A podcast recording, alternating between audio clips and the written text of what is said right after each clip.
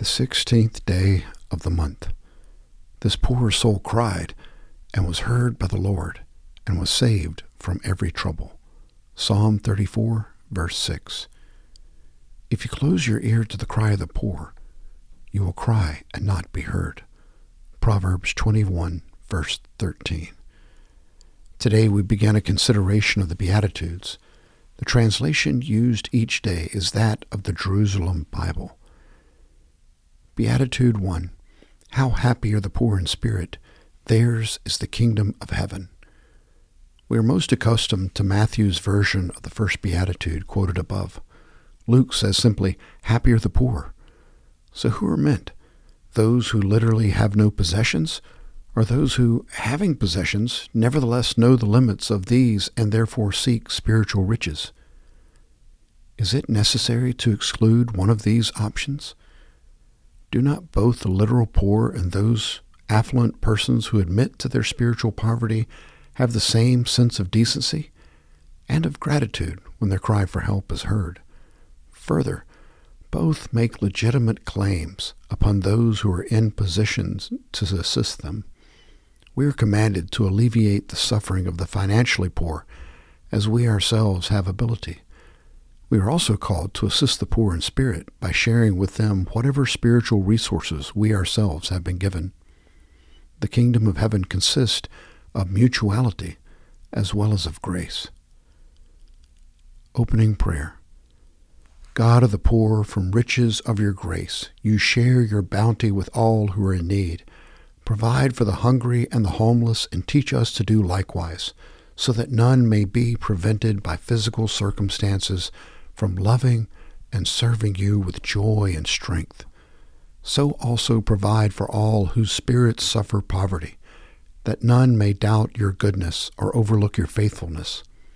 Above all, prevent us from thinking we are rich in spirit, if instead we are wretched, pitiable, poor, blind, and naked, lest our self-deception separate us from you. This we ask through our Lord Jesus Christ, who, though he was rich, for our sakes became poor, so that by his poverty we might become rich. Amen.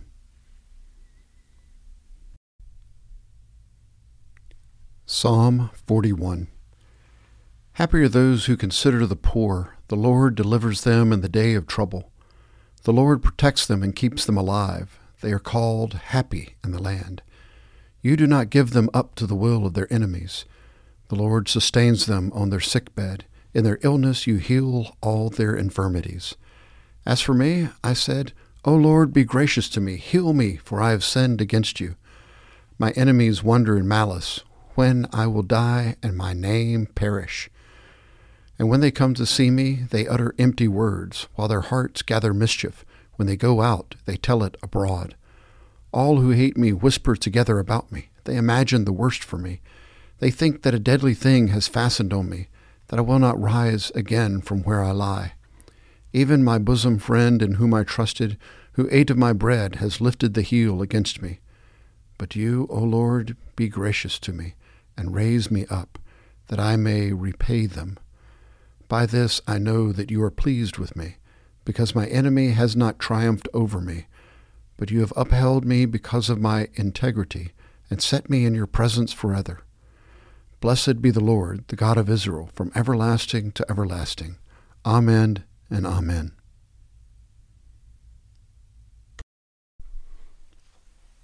From Deuteronomy, chapter seven, verses twelve through sixteen. Then it shall come about, because you listen to these judgments and keep and do them, that the Lord your God will keep with you his covenant and his loving kindness which he swore to your forefathers. He will love you and bless you and multiply you. He will also bless the fruit of your womb and the fruit of your ground, your grain and your new wine and your oil, the increase of your herd and the young of your flock, in the land which he swore to your forefathers to give you.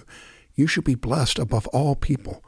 There will be no male or female barren among you or among your cattle. The Lord will remove from you all sickness, and he will not put on you any of the harmful diseases of Egypt, which you have known, but he will lay them on all who hate you. You shall consume all the people whom the Lord your God will deliver to you. Your eye shall not pity them, nor shall you serve their gods, for that would be a snare to you.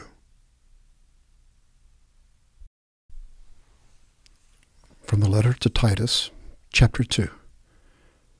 But as for you, speak the things which are fitting for sound doctrine. Older men are to be temperate, dignified, sensible, sound in faith, in love, in perseverance.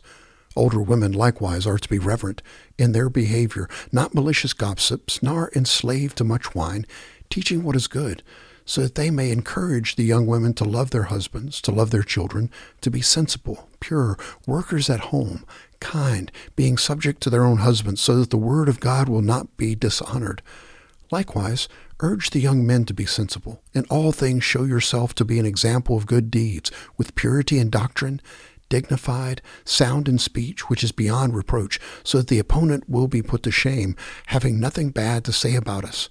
Urge bondslaves to be subject to their own masters in everything, to be well-pleasing, not argumentative, not pilfering, but showing all good faith, so that they will adorn the doctrine of God our Savior in every respect.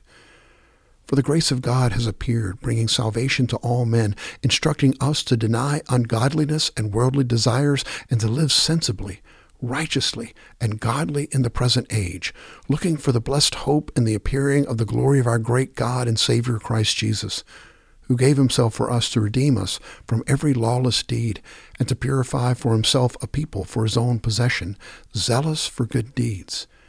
These things speak and exhort and reprove with all authority. Let no one disregard you.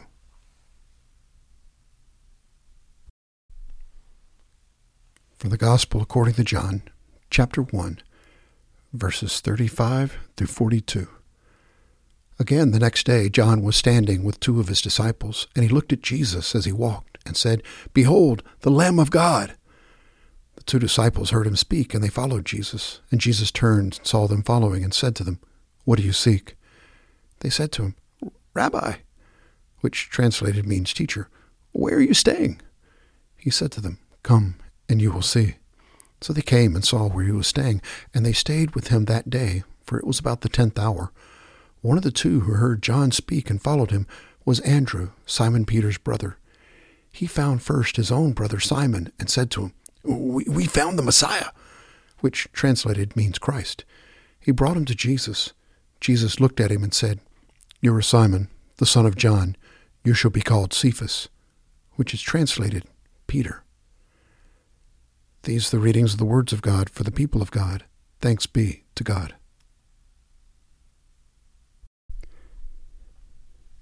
A prayer to use throughout Lent by Obie Wright, Junior, who's an elder in the Baltimore, Washington Conference of the United Methodist Church. God of all good life, on our journey toward Easter, cleanse our hearts of every desire to mimic the violence of wrongs that befall us.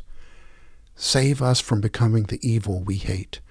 Save us from denial of abuses which daily crucify Christ afresh. Drive away the chilling cold, the wintry frost of numbing detachment from others' pains and our own hurts also.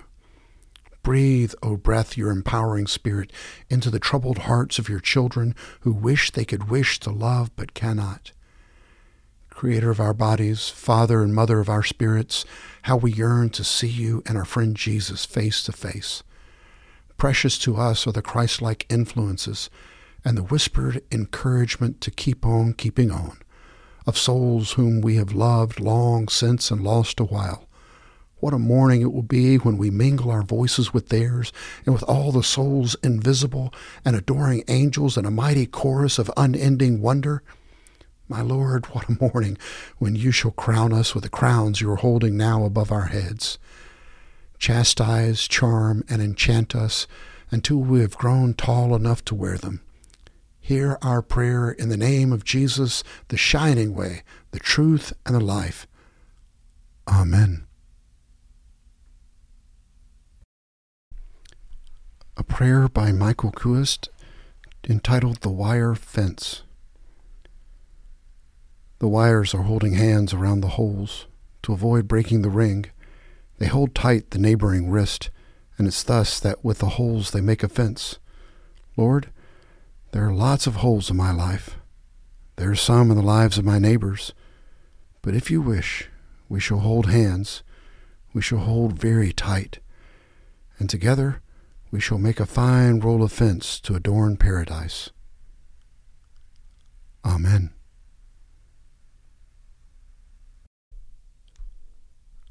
A prayer of Saint Francis of Assisi.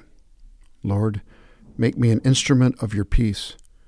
Where there is hatred, let me sow love. Where there is injury, pardon. Where there is doubt, faith. Where there is despair, hope. Where there is darkness, light. Where there is sadness, joy. O divine Master, grant that I may not so much seek to be consoled as to console, to be understood as to understand, to be loved as to love. For it is in giving that we receive, it is in pardoning that we are pardoned, it is in dying that we are born to eternal life.